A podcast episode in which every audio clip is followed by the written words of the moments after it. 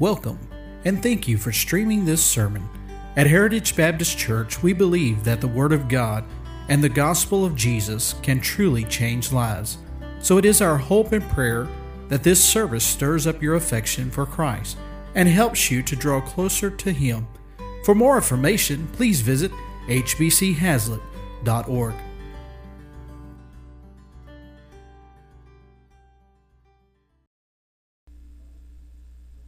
If you win your Bibles, turn to Colossians chapter 1.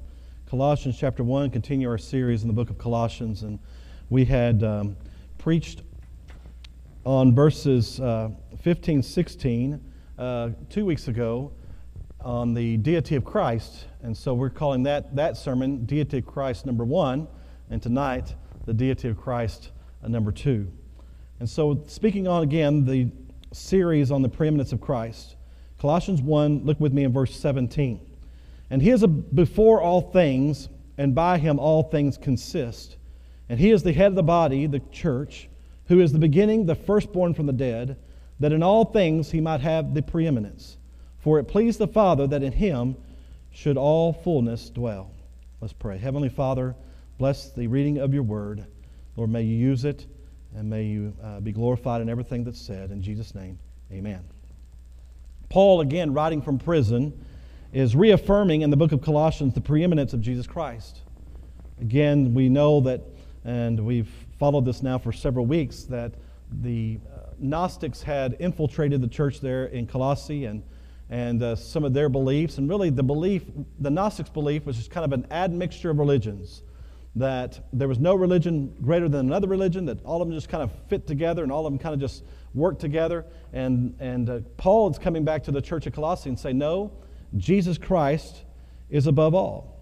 That he excels all religions and beliefs. That he, that he excels all persons and beliefs. He excels all. He's above all.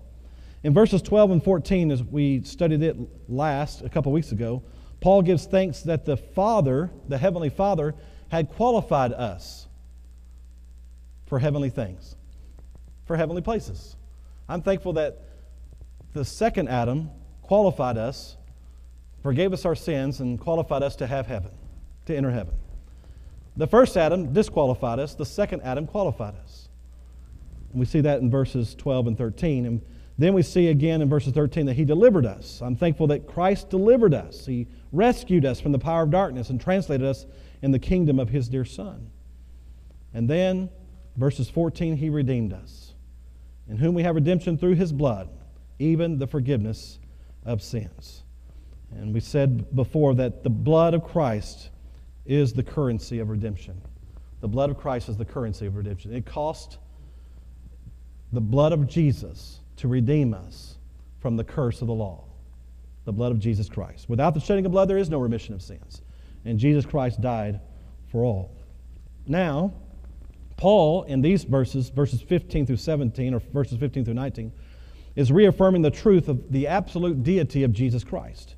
That he is the creator and sustainer of the universe. That Jesus Christ is God in the flesh. That he's God with skin on. And so we see in verses 15 that Christ is the manifestation of God. Let's look at verse 15 now. Paul says this Who is the image of the invisible God, the firstborn of every creature? Who is the image of the invisible God. Jesus Christ was the manifestation of God, an exact representation of, of, of God. Of God. John 14, 9 says, He who has seen me has seen the Father. These are Jesus Christ's words. Jesus said, If you've seen me, you've seen the Father. There is absolutely, without a doubt, there is no uh, debate that the Bible teaches that Jesus Christ was God in the flesh. It's, it's, not, it's without debate. There are verses after verse after verse, 1 Timothy uh, 3.16 and, and you know, 1 John 1 1, and just go on in Hebrews chapter 1, verse 4. I mean, and I'm a, just talking about a few. There are just multiple verses that make it very, very clear that Jesus Christ was God in the flesh. If you want to know what God is like, he is just like Jesus. If you want to know what God is like, He is Jesus Christ. If you want to know what Jesus what God says, what does Jesus say? if you want to know what God does, what does Jesus do? Or what did he do while he was here on earth? Why, what, what the, the example that he sets in the Bible, that's, that's God. You want to know how God loves? How did Jesus love? He's God in the flesh. Sometimes we just don't make that connection. We, we think about Jesus Christ and we think about, well, how can we ever really know God? Well, God, that is God. God with skin on. The incarnation of Jesus Christ. And then verses 15, we see the superiority of the Lord Jesus Christ as creator. And I, I love this now. He is the firstborn of every creature. I didn't go into it as much as you could, but boy, we, we talk about that we have become a new creation, a new creature in Christ. Old things are passed away. That same word is used in talking about our new creature. We are a new creature. That new creature is new creation. Here's talking about he's the firstborn of all creation. He is the beginning, he is the source, he is uh, before all things. And he is superior to all creation because he created it. Now, the context here is, again, speaking to the Gnostics. The Gnostics believed Jesus Christ was kind of, in, in, a, in a sense, a, not in a sense, they believed him to be created and that he was a part of the angelic beings. And that he wasn't even the first in rank, that he was just down there somewhere. And so, what Paul is saying here is no, no, he is firstborn. He is the first in rank of all the creatures. He, he is the firstborn of, of everything. Why? Verse 16 tells you why. Because he created all things. And I said two weeks ago, I said, well, if, if you are a Jehovah Witness or a Mormon or whatever the case is, and you believe that he was created, which they do, then in verse 16, that means he created himself, which we all go laugh out loud. Now that it's not very funny? It's funny to me. Hilarious that someone who has the mental capabilities of just reading the scripture as it states, that it says in verse 16, For by him were all things created. Who is the him? Who is the image of the invisible God? Jesus Christ created all things. And therefore, if verse 15 is saying that Jesus Christ was created, if that's really what it's saying, then Jesus Christ created himself. Be kind of difficult to do. Verse 16. Not only is he superior to all creation, but he is the creator of all things. For by him were all things created that are in heaven and that are in earth, visible and invisible, whether they be thrones or dominions or principalities or powers. All things were created by him and what? For him. And that is that Jesus Christ is the primary agent of the Godhead in creation. That when you, if you were there on the first day of creation and you heard that voice, let there be light, that, that voice would have been the voice of Jesus Christ. The same voice that Moses heard from the burning bush. That voice. John chapter 8, verse 58 makes that very clear that Jesus said himself that he was the one who spoke out of the burning bush. Jesus Christ is the primary agent of the Godhead in the creation. We're not saying that others, the other two parts of the Godhead didn't have part. Absolutely, they did. In the beginning, God. That word God there in the Hebrew is Elohim, which means all three. All three of the parts of the Godhead had a part in creation, but Jesus Christ was the primary part of the deity, primary part of the Trinity, in whom created all things. Jesus Christ. Not only is he the creator of all things, but he's the sustainer of all things. He is the curator. He is the one who is keeping all things. And we'll cover that here in a moment. Again, as we think about the creation, there are only two choices. You either believe in goo or God. There's not three choices, there's not four choices, there are two. You believe in goo or you believe in God. You, believe in, you either believe in matter, the eternal matter, even the evolutionists believe in eternal matter. They do. They believe in eternal matter. They believe in the speck of dust or whatever they want to put there that began to spin around and big bang it happened. But they believe in eternal matter. Ask them where that matter came from. They don't know. It's either eternal matter or the eternal master. And I'm just going to believe the master. I, I, believe, I believe personally it's easier to believe and have faith that all of this was created than it is to believe that it just so happened. It takes more faith to believe in evolution than it does to believe in creation by an intelligent, superior Jehovah God. God created all things through, again, the primary agent of his Son, Jesus Christ. Now, tonight, verse 17. And he, that is Christ, is before all things. Oh, okay, he's eternal. He's God in the flesh. And by him all things consist. He is, uh, verse 17, he is the curator. He controls it all.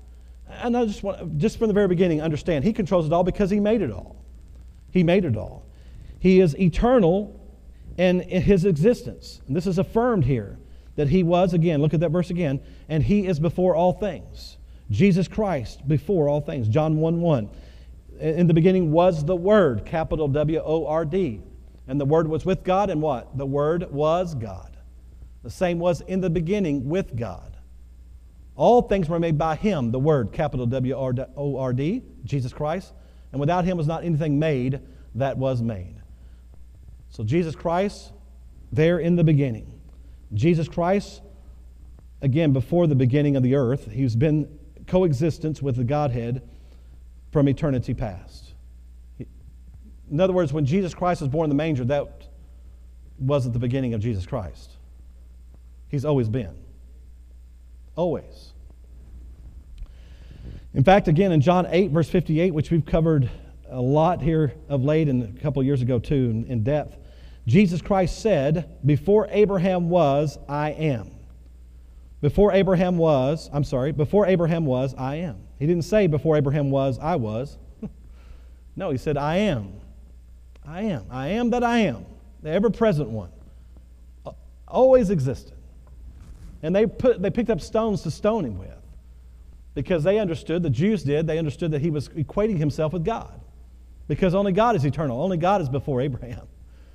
And so, um, again, Jesus Christ claiming eternality and claiming equality with God, being equal with God. Hmm. By the way, John chapter 1, verse 10 also says that he was in the world, and the world was made by him, and the world knew him not. In other words, the Creator walked among them. Jesus Christ, the Creator, walked among them. And I've said this a lot here lately too. But just understand, when they bumped into Jesus, they didn't realize they were bumping into God bumping into the creator of the universe, the one who created the sun, the moon, the stars, the one who created the earth, the one who created the air that they breathe. That, that's who they bumped into. It's an amazing thought, isn't it? The curator. Again, we see the verses again confirming or affirming his eternal existence. And then there's a sustainer. I love this the word. It says, "And by him all things what? Consist. And we've used this verse over the years many times, and we've never covered it implicitly like this. But understand that what that word consist means, it means to cohere. It means, it's like thinking about superglue. It's, what, it's what's holding everything together. It's saying that Jesus Christ is not only the creator, he was not only before all things, but he is the one holding everything together. Literally, what it's saying is he's holding the universe together. He is holding the universe together. He's holding it all together he is the sustainer, He is the curator, and by Him all things consist. 2 Peter 3 7, real quick. 2 Peter 3 7. It's back, to the, back towards the end of the New Testament. 2 Peter 3 7. We'll back up and kind of go into this verse. It says, and uh, it's talking about those who would mock and scoff. Verse 3. 2 Peter chapter 3, and verse 3. Knowing this first, that there shall come in the last days scoffers, walking after their own lusts, and saying, Where is the promise of his coming? For since the fathers fell asleep, for since the fathers died, all things continue as they were from the beginning of creation. For this they willingly are ignorant of, that by the word of God the heavens were of old, and the earth standing out of the water and in the water. What is it? What is it saying there? They're ignorant of what? That by the word of God the heavens were of old. By the word of God the heavens were made. Now, here it's not talking about the, what you have in your lap, it's talking about the word of God, his voice. In the beginning, God created the heavens and earth, and let there be light. The word created it all. Everybody see that? They're ignorant that the word created everything. The word of God, his voice. Look with me again. I'm going to read that verse one more time. For this they willingly are ignorant that by the word of God the heavens were of old, and the earth standing out of the water and in the waters. Does it sound like creation? whereby the world that, that then was, being overflowed with water, perished. What's that talking about? The Noah's flood. But the heavens and the earth, which are now, by the same word, are kept in store, reserved into fire against the day of judgment and perdition of ungodly men. What? It was the Word, the voice of God, that created all things, and it's the voice of God, it's the Word of God today that holds it all together. By Him, all things consist. And by Him, all things consist. He is the superglue holding it together. Acts 17 says that in Him, that's it, in Christ, we live and move and have our being. He holds our very life in His hands. He holds our very breath. He's the reason why you're breathing tonight. You say, well, you know, my heart's beating in my lungs. And no, He's holding it all together by His Word. He is the superglue that holds it all together. I uh, looked up a little bit about superglue. Um, this adhesive had been advertised as so strong that one drop could hold 2,000 pounds. The glue has been used on chipped plates, knickknacks that, your wife, that mom put up on the shelves. Hello, Dad. Uh, my mom had this knickknack shelf between the living room and the kitchen growing up. And on it, she had, you know, various things. Well, over the years, each one of those knickknacks got, you know, somehow fell off the shelf. And nearly, I think nearly all of them, if not all of them, at one time have been super glued back together. An elephant, you know, pottery, I don't know, lots of different things. It was pretty cool. Super glue is awesome. Chip plates, shoe soles, elephant tusks, racing cars, and even the space shuttle has had super glue used on it. The glue was first uh, devised in 1942 in search of making clear plastic gun sights for World War II. It was developed by Professor Verno uh, Krieble in the 1950s and first captured the public imagination in a TV game show in 1958 when one drop was used to lift a man off the floor.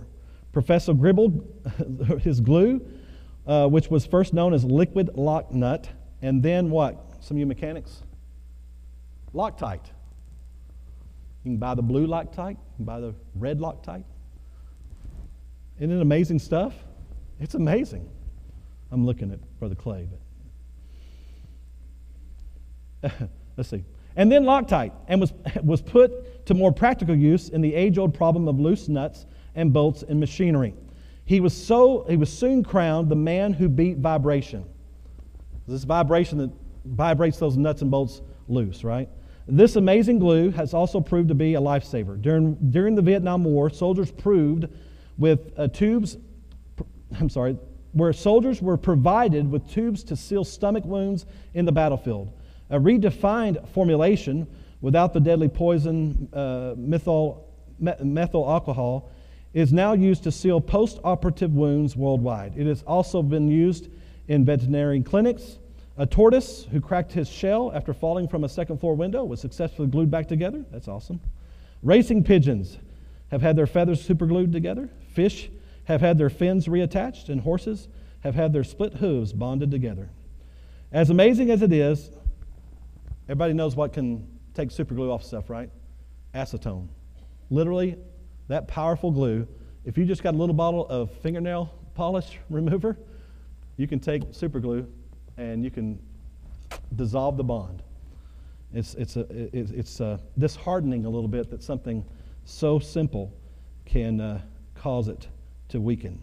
But I'm thankful that the superglue of the, the Lord does not weaken with anything.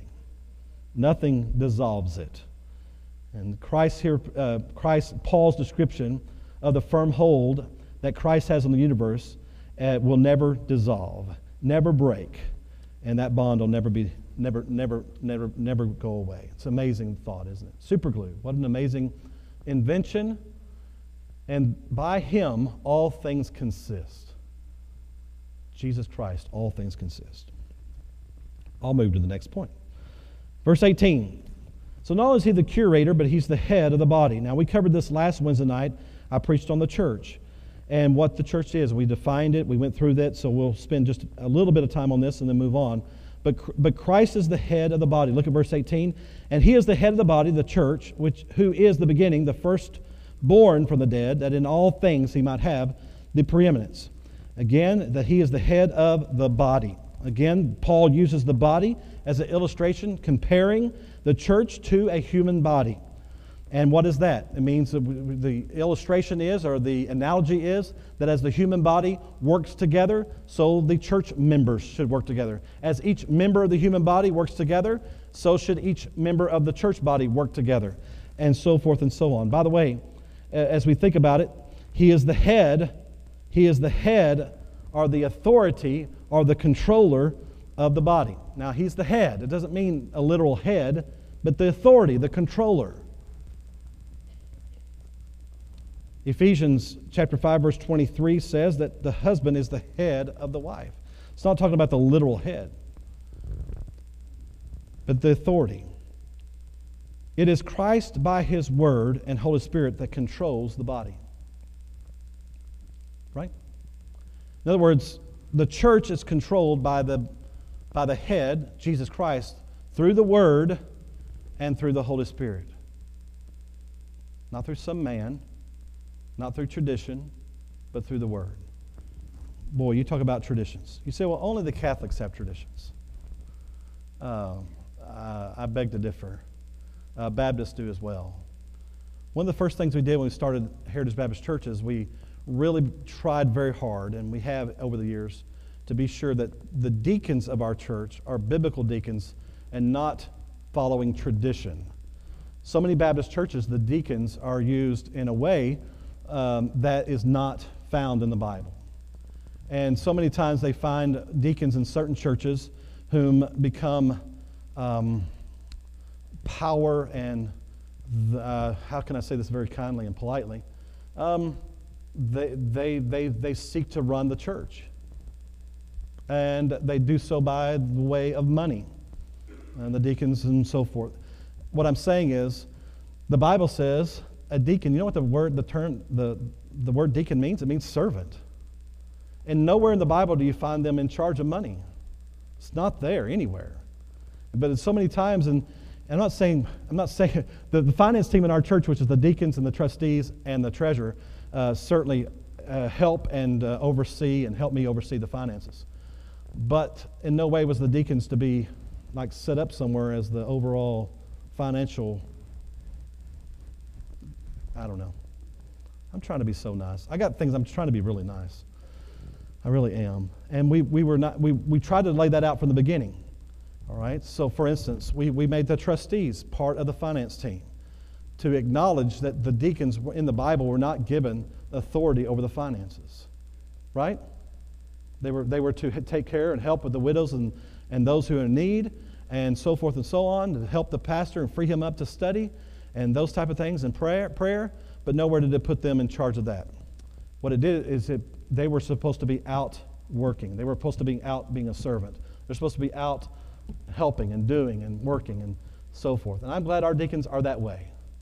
I'm glad our deacons are involved. They are teaching. They are working. They are helping with the fall festival. They are uh, calling and doing and working. That's what, that's what deacons were supposed to be doing.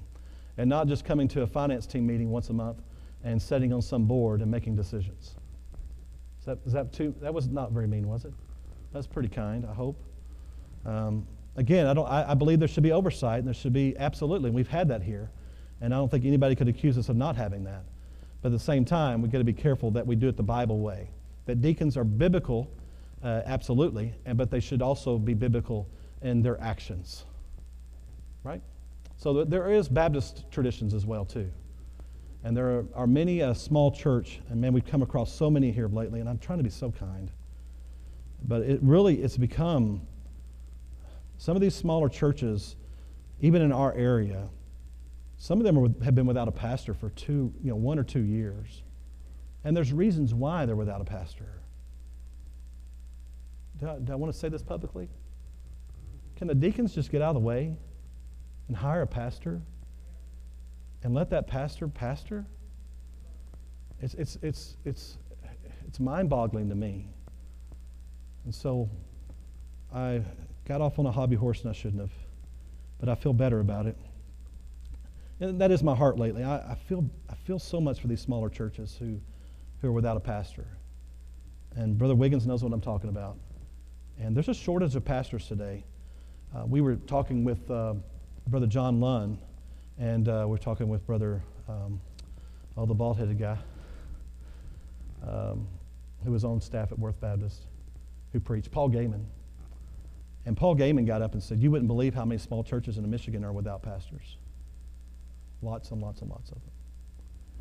And so many times it is, it is inherent upon those churches that though they say they want a pastor, uh, they just want somebody to come in and just teach and not do much else. Okay, I'll move on. Um, okay. I just I, I have a real heart for it. I don't I don't I don't get it.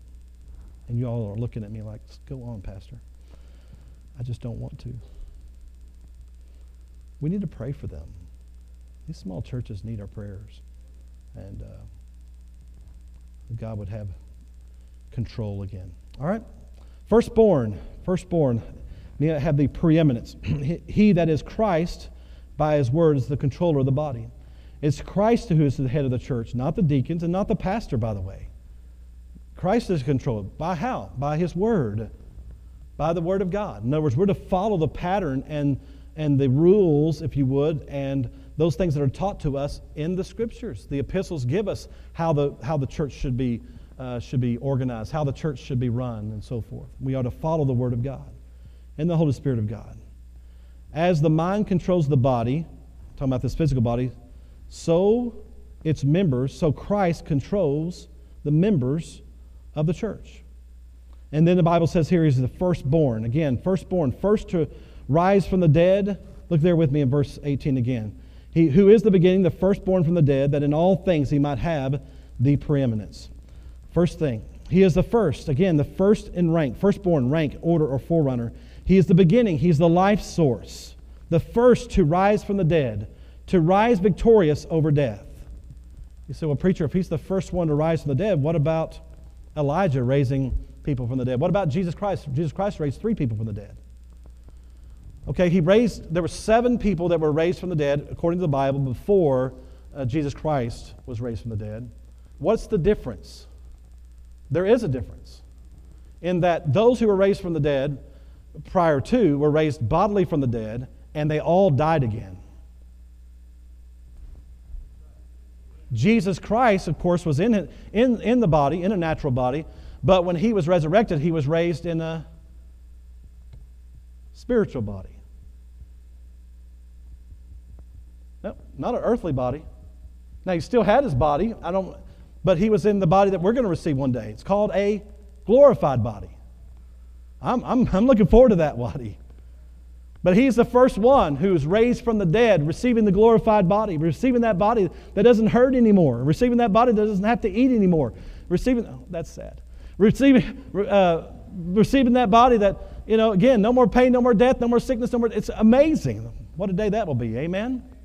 The firstborn of uh, the first one raised in that incorruptible body. And you can get a, um, a commentary on that from 1 Corinthians 15 that gives you a commentary on that. The difference between, again, those seven individuals who were raised from the dead and Jesus Christ who was raised from the dead. The first of the resurrection. If you remember when Jesus Christ rose from the dead, there were also others. The Bible says there was an earthquake, and there were others that rose from the dead. Wouldn't that have been something? You've been walking around, all of a sudden your grandmother walks up to you? It's an amazing thought. Firstborn, raised incorruptible. And then the last part of that verse, and we'll be done tonight. We'll, we'll do verse, uh, we'll finish up later. The beginning from the dead, that is, that all things he might have what? preeminence. Preeminence. Notice it doesn't say here to make him have preeminence, but that he might have preeminence. We don't make Christ preeminent, he is preeminent. That he might have the preeminence. Christ came before all things. Christ is to come before all things. He's to come before all things in the church. Uh, it doesn't matter whether it's a deacon or a pastor or a Sunday school teacher, he's to come before all things. It's all about Christ, it's all about Him. The Old Testament temple, the Old Testament tabernacle was all about Jesus Christ, and so should Heritage Baptist Church be all about Jesus Christ. We're to look to Him, the author and finisher of our faith. This one thing I do, it's all about Jesus Christ. Turn your eyes upon Jesus. Look full in his wonderful face. And the things of this earth will grow strangely dim in the light of his glory and his grace. We need to keep Jesus Christ first and foremost in the church. And when this happens, the Holy Spirit extends grace freely to the hearts of the membership and attendance. When we, when we in a service like that keep Christ uh, preeminent, when, we, when he has the preeminence, and the preacher doesn't get off on deacons and things like that, but he keeps his eyes on the Lord Jesus Christ, and, and the focus is on Jesus Christ, then the Holy Spirit can have his free course among the congregation. And he can extend grace freely to the congregation and to the members of the congregation. I want him to show up and make himself evident. And as we, as a church, are working together, all the members working together, striving together, laboring together with God, as we work together and in, harmony and in fellowship one with another, and there's not any of this stuff going on, which I'm thankful Heritage Baptist Church has been that way for a long time, and just working for the Lord and keeping our eyes on Him, the Holy Spirit shows up in a great way. Christ becomes before all things. He is to be the priority of not only the church, but He's the priority of my life. And He should be the priority of your life. Work should not be the priority of your life. And we say this all the time, but hobbies shouldn't be the priority of your life. There's no way sports should take the place of church. There's no way fishing should take the place of church. There's no way that golf should take the place of church, and I could go on and on and on and on. Basket weaving shouldn't take the place of church. I don't know what your hobby is, but hobby shouldn't take the place. Family shouldn't take place of church. I get it all the time. Somebody will say, "Preacher, you know, I got so and so coming in, family coming in, and I, I won't be at church tonight." Hello. What are you? You know, some of you may have told me that before. Sorry, but hello. No, church is priority. I'm gonna be in church. I don't care who Aunt Susie is or whatever. I'm going to be at church. Family, uh, Christ comes first. Christ comes first. Friends, uh, Christ comes before friends, and on and on and on. He should be the priority of our life. Again, Colossians 3, chapter 1 and chapter 3, verses 1 and 2. Seek those things which are above. Set your affection on things above. Christ should rule in our hearts. Christ should rule in our lives. He should sit on the throne of our hearts. Amen? Philippians chapter 1, verse 21. For me to live is Christ, and to die is gain, Paul said. Christ, he said, is my life. Is Christ your life tonight? Is he, does he have preeminence in your life? Matthew chapter 6, verse 33 But seek ye first the kingdom of God and his righteousness, and all these things shall be added unto you. The Lord Jesus Christ stands unrivaled. He is the first place. He is first place in the universe. John Phillips said it this way He says, Some give him a place talking about salvation. Some give Christ a prominence, you know, general control of your life. And then some individuals, some people give him preeminence. That is, make him king and Lord of their life. Where are you tonight? Is Christ given a place in your life? You just gotten saved and that's all you give him? And, or maybe he's prominent in your life. Maybe he's prominent. You know, he, you give him all the rooms in your life except maybe two or three rooms. You give him access to every part of your life except one or two areas. Or is he preeminent? Is he supreme? Is he Lord? Is he the boss? Is he the king of your life? He ought to be preeminent. He ought to have the preeminence in your life. In him, it says there in verse 19, that it's the fullness, the fullness of all. He is deity. He is the source of all New Testament blessings. By the way, it says there that he pleased the Lord, pleased God that in him dwells all the fullness. Again, fullness there means the deity. Deity. What a thought that God is happy that Christ, upon Christ, has placed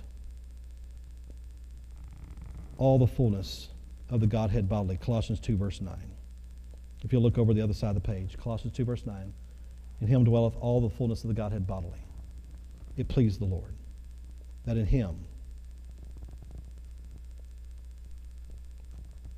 He controls it all.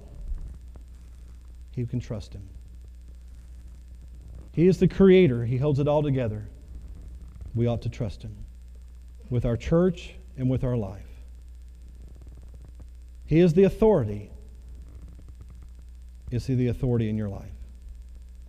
The God of the universe was pleased to send Jesus Christ in order to rescue us, to save us, and to give us knowledge of Himself. So thankful that God was willing to send His Son for us. Amen. Let's all stand. On behalf of our church and staff, thank you for listening to this sermon. For more sermons and more information about our church, please visit hbchazlitt.org.